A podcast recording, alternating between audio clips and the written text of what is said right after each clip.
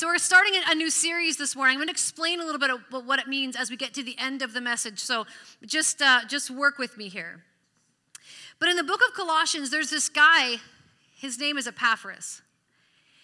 And we don't know his story. We're kind of piecing this together. But at some point, Epaphras becomes a Christian and he goes out to tell others about Jesus. And he, he starts this church in the city of Colossae, which is modern day Turkey. And uh, the new believers there, for all we know, are just really thriving under his leadership. And that was true until some other voices, some other teachers started to come into the church and say different things.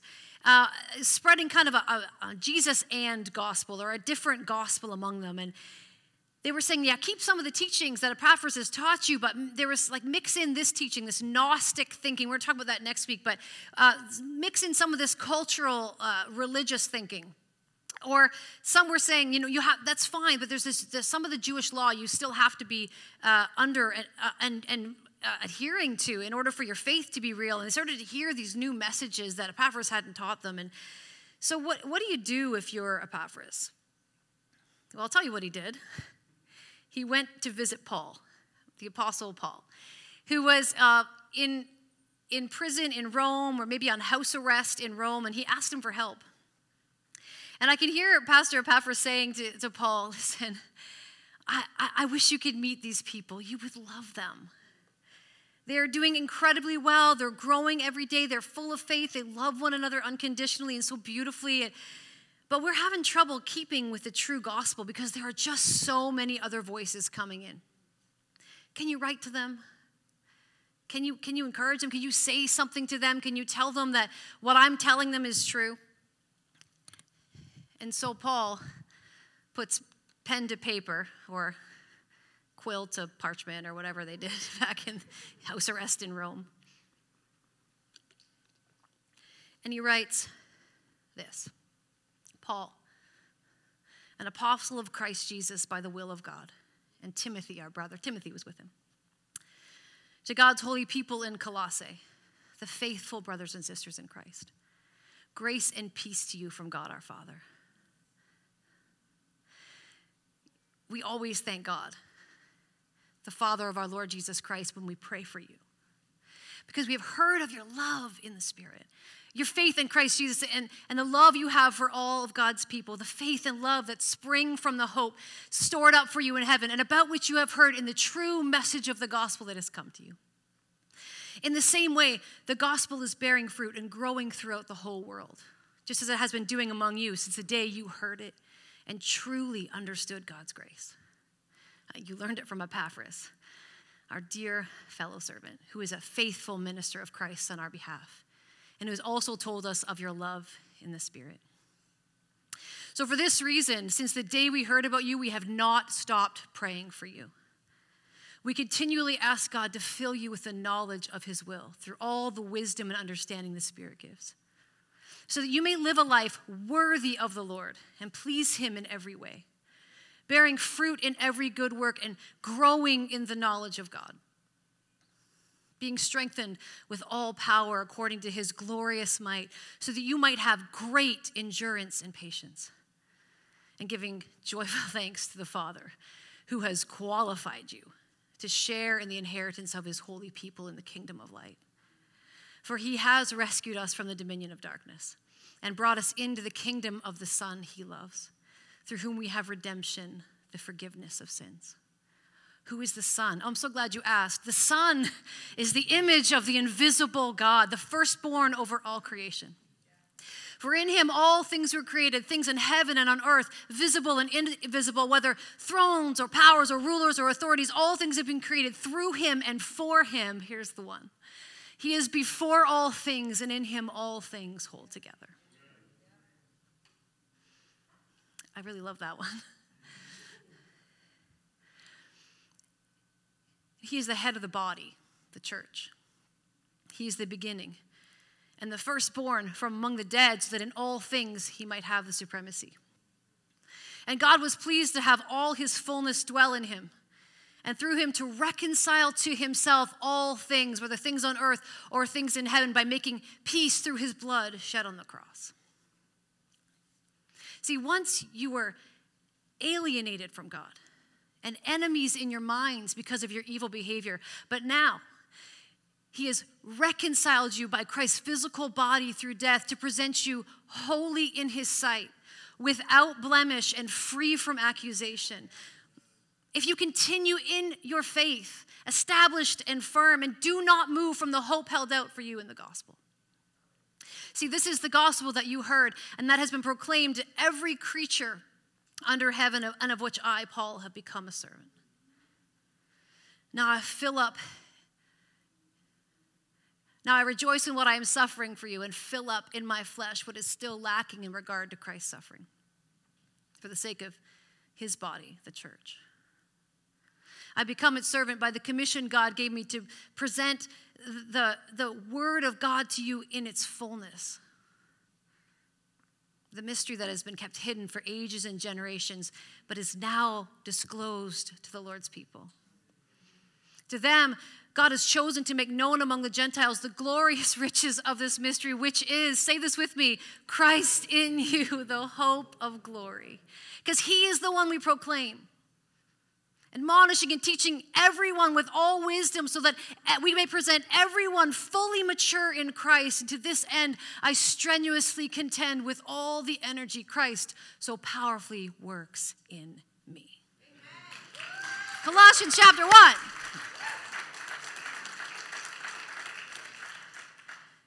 I don't know why the Lord asked me to memorize the book of Colossians, but it was three years ago. It took me three years. Time to preach it, don't you think? I didn't want it on the screen, and here's why. I wanted you to hear it as a letter to the church. Because this is literally what Paul's doing. He's listening to what Epaphras is saying about this beautiful young church who's struggling a little bit. And these are the things that he wants them to know. And friends, these are the things that we need to know. So to summarize, there's a lot in there. there's just there's just a lot in there. It basically said this, and you can just kind of skim down and follow along. We are so excited to hear about you from Epaphras, Paul is saying. Your faith is so beautiful. We've been praying for you, we've been praying all the things for you. And you should know that this is all possible because of Jesus. This is who he is, and he is amazing. We have been reconciled. Oh, Barbara and Anthony, let's talk about reconciliation. I was like, mm, Colossians 1, let's go, let's go, let's go. You didn't know, you didn't know, you didn't know. We've been reconciled to God because of Jesus. And this was always God's plan that we are living in now.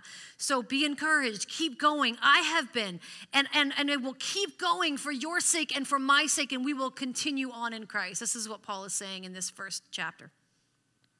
The book of Colossians is stunning because it has incredibly robust Christology, meaning like who Jesus is, that study of who Jesus is. And then, and then it starts like this. You're gonna, we're gonna feel this in, in chapter one and chapter two. Uh, but even chapter two starts to transition some, from this Christology into this incredible how to do this in real life kind of stuff. It's like, here's the foundation of what you need to know in order to follow Christ and, and to stay solid, like your faith established and firm. Like there's so much language in here. And then here's how you do that um, in your everyday life. There's so much of that going on here. And it's like this Jesus that you have put your faith in that's great. Okay, then, if we're going to do this and if we're going to follow Jesus, let's do it right. Let's live it. And here's what it's going to look like. That's what we're walking into in this letter to the church in Colossae. Paul and Timothy are uh, excited because they can tell that the gospel, that good news about Jesus we've been talking about for weeks now, has genuinely been transforming lives in Colossae. And they're, you can tell they're excited about it. They've seen it happening all over the place, and it's probably like a cup of cold water on a hot day for Paul and Timothy who are suffering for the gospel. And instead of, you know, I know not, not, not every report that they get from every church is probably positive, but here is Epaphras saying, These believers are so beautiful. And it was sort of like, yeah, this is worth it. I strenuously contend with all the energy Christ so powerfully works in me. Like he's ready to go, to keep going in what he's doing because of the testimony of this church. And there's this beautiful moment in verse 6 I think actually this is the first, I, I, I just started uh, memorizing Colossians because I was challenged in one of our women's group three years ago. COVID had just started, and I was like, uh, uh, the author of the book we were studying had memorized uh, Second Timothy, I think it was, and I was like, you can't memorize a book of the Bible. That's just stupid. And then I was like, no, you probably can if you just tried, if you just spent some time at it. And when I was, and I, I didn't really understand it, no, I felt the Lord leading me to Colossians, and then uh, it was this verse. I don't know, that really made me think, I don't think I know this, this book very well. And in verse 6, he says, Since the day you heard about, you heard it and truly understood God's grace. That true moment of transformation the day that you truly understand God's grace. I love that phrase, and I was hooked from there. It hits me right away. They truly understood. These people had not just heard the gospel, they understood it to the point that they took a step of faith. They believed that his grace was true and that for them, and it was for them and it was freely given. They had understood the message of the gospel for real. They saw the display of Jesus' death on the cross for them and they got it. They had been taught about it and they put their faith in him and it unlocked a whole new life for them. So Paul is saying he, he knows this. These are, these are folks who have really like been touched by the grace of God. And he's trying to answer the question, what does this church need now? What does the church need now? Oh, of course, he goes on as you keep scrolling with me here the fullness of the Holy Spirit at work in their lives. In order for you to live out the grace of God in your life, he says, you're, you're going to need all the wisdom and understanding the Spirit gives. And here's the thing like, that, that you really can live a life that is worthy of the Lord and pleases Him in every way. Your life can literally be a response to this gift of salvation, forgiveness, and transformation. This is a life where you're growing and producing more than you ever thought possible. This is the life offered to you in Christ. And how? Because it's not from you. Because God did this work by rescuing you from the kingdom of darkness, bringing you into the kingdom of light, the one that is ruled by his Son, right? Like all of this is possible in Christ through the work of the Spirit in you. And I interrupted my, my own um, reading of the scriptures to say, Who is this son? Mm, I'm glad you asked, because I feel like that's what Paul was saying. He was like, Into the son, of, into the kingdom of the son whom he loves, through whom you have redemption, the forgiveness of sins. And he's like, I got to tell him about Jesus. And then he just keeps going, you know? Let me tell you about, he created everything, he has supremacy over all of it. And then God used his sacrifice on the cross to reconcile everything in creation, to make it right, to make what was broken right again. Everything that was wrong, everything that was alienated from God was brought back to him. Was a path was made back to God through Christ.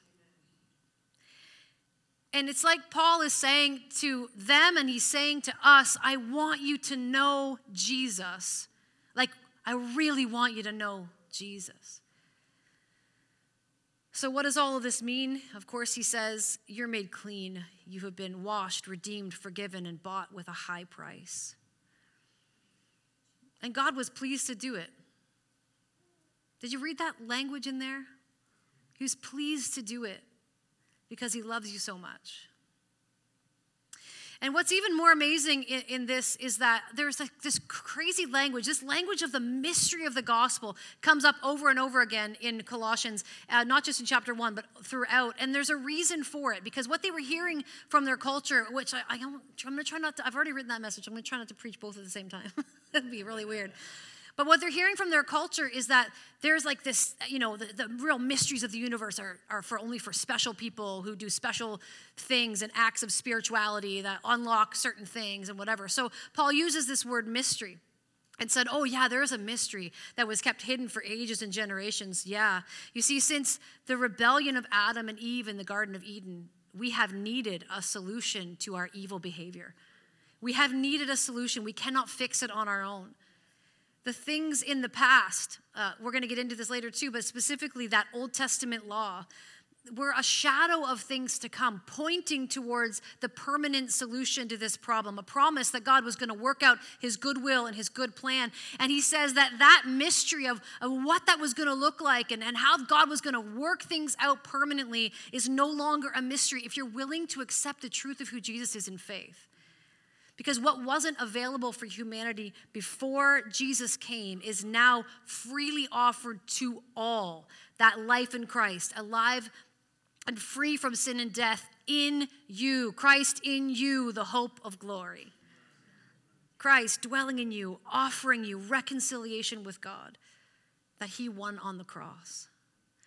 The gift of the Holy Spirit living in you, making his home in you, empowering you to live out this life in Christ every day. Like all of this is encapsulated here. And that's why the this, this unveiled mystery uh, is, is described as glorious riches. It's not the last time we're going to hear that phrase. See, in this case, the word mystery is not a puzzle or something unintelligible that you can't figure out. That's what the culture was saying to them. Sure, we can't know God or his purposes on our own, but in Christ, we have unlimited access to the stores of truth that we need. Everything that was hidden has been revealed in Christ, and Christ is in you, which means you are now part of the unveiling of that mystery. We ought to be in Him to have access to it, but we have uh, the gift of that offered to us. So, like, that's Colossians 1. Like I said, it was, uh, I think it was, I, I don't know, COVID craziness that made me say, if that person could memorize a book of the Bible, maybe I Googled, like, what's the shortest book in. Like, I don't know how I did it. But for some reason, I was just I was just drawn to Colossians, and I don't know why. But I, as we got as I got to the end of chapter one, which took me the better part of that first year, and this is not because it's that hard. I just want to be really clear about that. It's because I just wasn't disciplined to do it every single day. And so I had to keep coming back to it and re upping it and all that kind of stuff. And I just decided to persevere. Um, then I put it on the calendar to preach on. And it's like, this is the end. okay, we're to do this now. Um, so, but as I got to the end of, of this first chapter, I, I realized that this, this might be why the Lord wanted this in my life, in, in my spirit the simple message of the gospel is just presented here. This incredible good news that is for everyone, proclaimed to every creature under heaven. It's so simple, and it's been it's just like displayed here in this book for us, this letter. But alongside of that, Paul does not mince his words. There is a depth and a richness to this faith of ours that is unlimited because Christ is unlimited. And all of it is completely found in Jesus. There's this beautiful mixing of the simple truth uh, of, this, of the faith that we have in Christ, but then also all that is offered in a life in Christ to know Him, to live in Him, to be transformed. It's vital then that I become mature in my faith. I mean, that's what I really read. I read about I read about those greetings and those prayers from Paul and Timothy, and then uh, and then you know that great Christology section. You know, Christ is the image of the invisible God, and all of the things you read about all of that, and, and then Paul just describing to them also why it is that he is writing them this because God has commissioned him uh, to share the word of God in its fullness. But of course, he says right at the end of chapter one that they feel the obligation, they feel the burden, they feel the calling to present everyone what? Fully mature in Christ. So it's my responsibility then too to make sure that this is not this is uh, this is me growing in my faith. It's not just mental knowledge of who Jesus is, but it's a, an, an, it's a working out of who he is, a, a living out of this glorious riches of this mystery of my faith, so that I can become mature and not just stay where I started. So for me, the, it really became this I desperately need to know Jesus then, don't I? I mean, I know Jesus, but I need to know Jesus. I need to know what it means in my life that Christ is in me, the hope of glory. I need to actually get a hold of that so that, like 11 a.m. on Tuesday morning, that still makes sense to me. Do you know what I'm saying? Not just here, uh, maybe in your devotions in the morning, but it works itself out in my life. That's what I mean. And I need to know Jesus in that way where it's not it's not weird. It's he he's an, an un uh, unveiled mystery for sure. There's so much. There's so much to him. He's infinite. Obviously, there's much more to learn. There's much more maturity to walk into. But that, but that, that would be real to me in every moment of my day and would affect my life. Like uh, we would often say it like this: that God is not a. a I don't say how much of the pie of my life am I siphoning off, you know, for my devotions, for my God stuff, but that God is the pie and everything fits inside of that. Uh, I stole that from Walt. I don't know if Walt's here this morning, but thank you for that. I think that was like 10 years ago in small groups. He said that. I never forgot it. I'm like, God is the pie, and everything else just goes into it. We just we we work our life around who Christ is, living living that out in our lives. And so here are just a, a couple of things that I want you to hear as we as we start into the book of Colossians. How do I know Jesus? Some of you, this is old information, so just tuck it back in and maybe, maybe use it to teach somebody else. But for some of you, this might be brand new, so I want to be really clear. Here is the first way to know Jesus is to get to know him. What? It's like the, where is it, what's the reference? Proverbs 4 7. The beginning of wisdom is this. Do you know what it is? Get wisdom. the beginning of wisdom is this get wisdom. Same kind of concept here. The first way to know Jesus is to get to know him. He is a mystery, but he has been unveiled. There, there's a lot that needed to be uh, uh, unveiled, and that's why Christ came, but that's already been done, and he is available for you to know personally. What are some ways you can know Jesus? Well, I mean, there's a reference in Colossians to creation. Everything is created by him and sustained by him. Everything around you. Have you ever studied biology? You see Jesus. This did nothing makes sense without an intelligent creator. Nothing makes sense. Look at the stars in the heavens. Nothing makes sense without Jesus. And Colossians is so clear that everything was created through him and for him.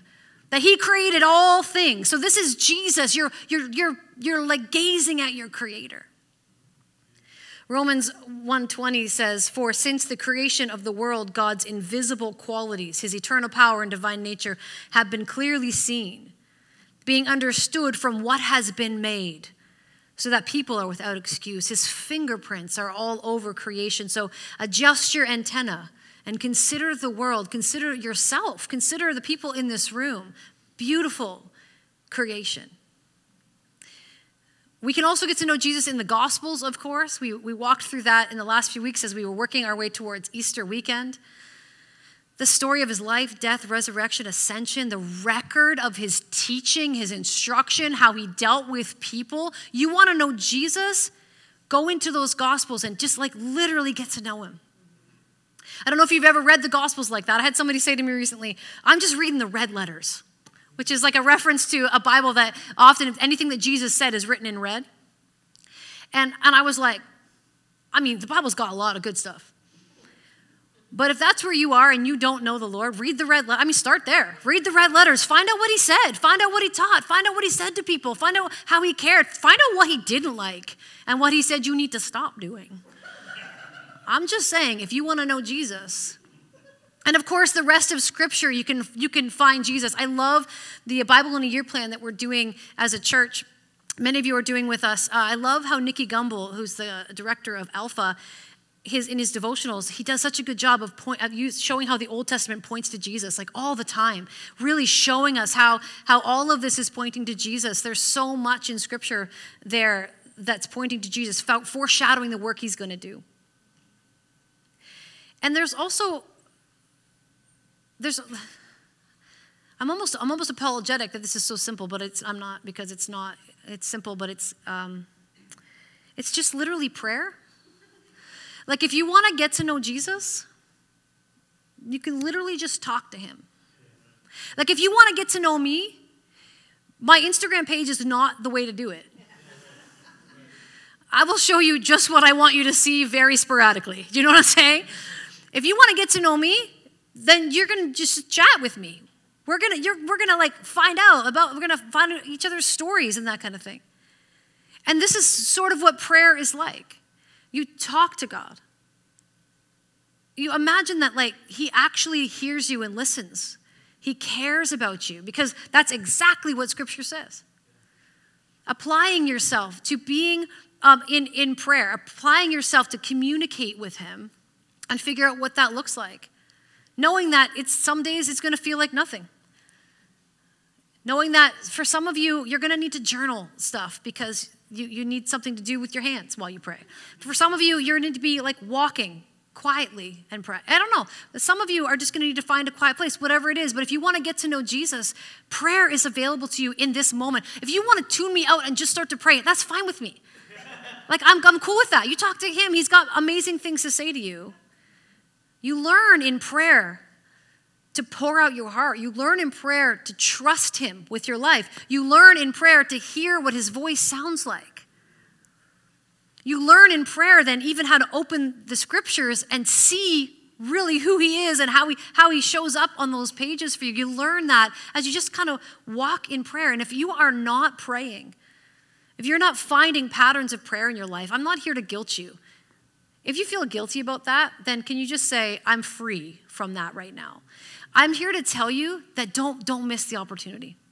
Like, do not miss the opportunity because that is how you're going to get to know God. And, and another way to, this is maybe a weird one, but another way to get to know Jesus is to know him as the Lord of all. I mean, this is what we've been learning about in Colossians here. He's the Lord of all, including you. Let me, let me tell you what I mean by that. This is the part I had to pause on this one when I was when I was um, reading this to you too. But verse 17, He is before all things, and in Him all things hold together. Verse 17 tells me that the very cosmos, everything that I can see and everything that I can't, everything is being held together by Jesus. He's not like Atlas, straining to hold the world on his shoulders. This is literally his creation. Paul goes to great lengths to make sure that you know that. He is literal wisdom. He is the beginning. He has the supremacy over everything because he has conquered everything, even the brokenness that came out of our rebellion and our fall. There is nothing on earth or in heaven that is independent from Christ. Nothing. This is what this says. There is nothing that is not under his control. And when you figure that out, you will certainly get to know him. When you see everything as being his, you understand him in a different way. And it says, it does, it does not say here that Jesus was created in the image of God. Who was created in the image of God? That's right. Thank you. Yes, I have one, one brother say, That's me. I'm created in the image of, yes, we were created in the image of God. Absolutely. This is not what this says. It says that Christ is the image of the invisible God. In other words, seeing Jesus is seeing God. And it says he's the firstborn over all creation, which does not mean that he was the first one born. That's how we use the word. In the Greek and the Hebrew, what that means is it's like a title of authority. You're the firstborn. Like you are the you are not the first one born, you are the firstborn. It's a title of authority. Jesus, the head over everything. He's not the first one that came after the beginning. He is before time. That's what this means. And if he can do that, if he really does have the whole world in his, his, hands, if he's able to become God incarnate, the Word made flesh, and dwell among us, like, I don't know what else I can say, but listen to me. He's got you. Like he's like he's got you too. If your world is blowing apart, he's got you. He is before all things, and in him all things hold together. And that is why you have to know him. The him of the Bible, the Gospels, creation, the him that you meet in the quietness of prayer, whose peace and whose presence is promised to you. You've got to know him. Do you know him like that? And the second way to know Jesus is through his church. There's no way to know Jesus and reject the church. Did you know that? The church, oh, I know we're imperfect, but Jesus knew we would be, and he's still the head of the church. The church is what he created, and he is building. It's, it's what he is the head over. Paul says this twice in Colossians, verse 18 and 24. And the, the call that Paul feels as a minister of the gospel gives us insight into why this is non negotiable for a Christian. He says, He is the one we proclaim, admonishing and teaching everyone with all wisdom, so that we might present everyone fully mature in Christ. We have to do this life in Christ alone? No, we have to do it together. We have to do it together, period. There's no way around that. In fact, it was so important that Paul said he was joyfully suffering for the church. You read about some of the suffering that Paul went through?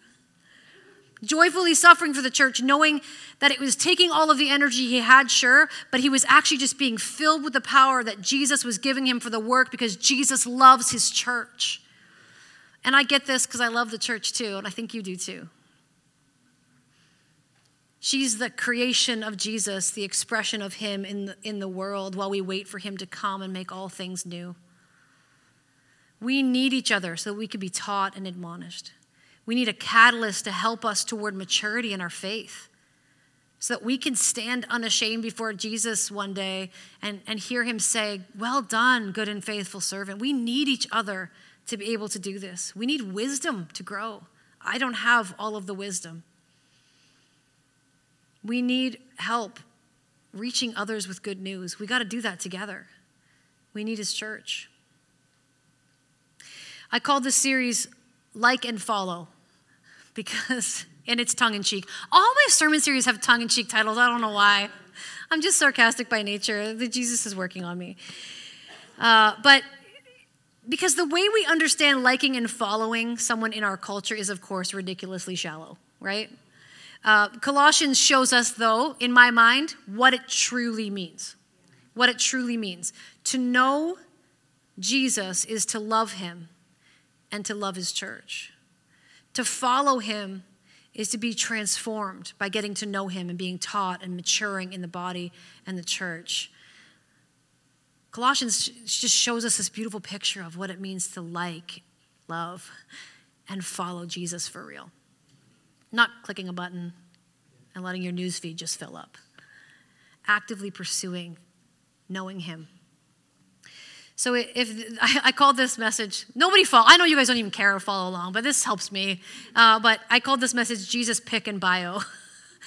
if you guys like, what's that? You don't like your pic and bio? Like, okay, you know, this is this is like Colossians one is Jesus pic and bio.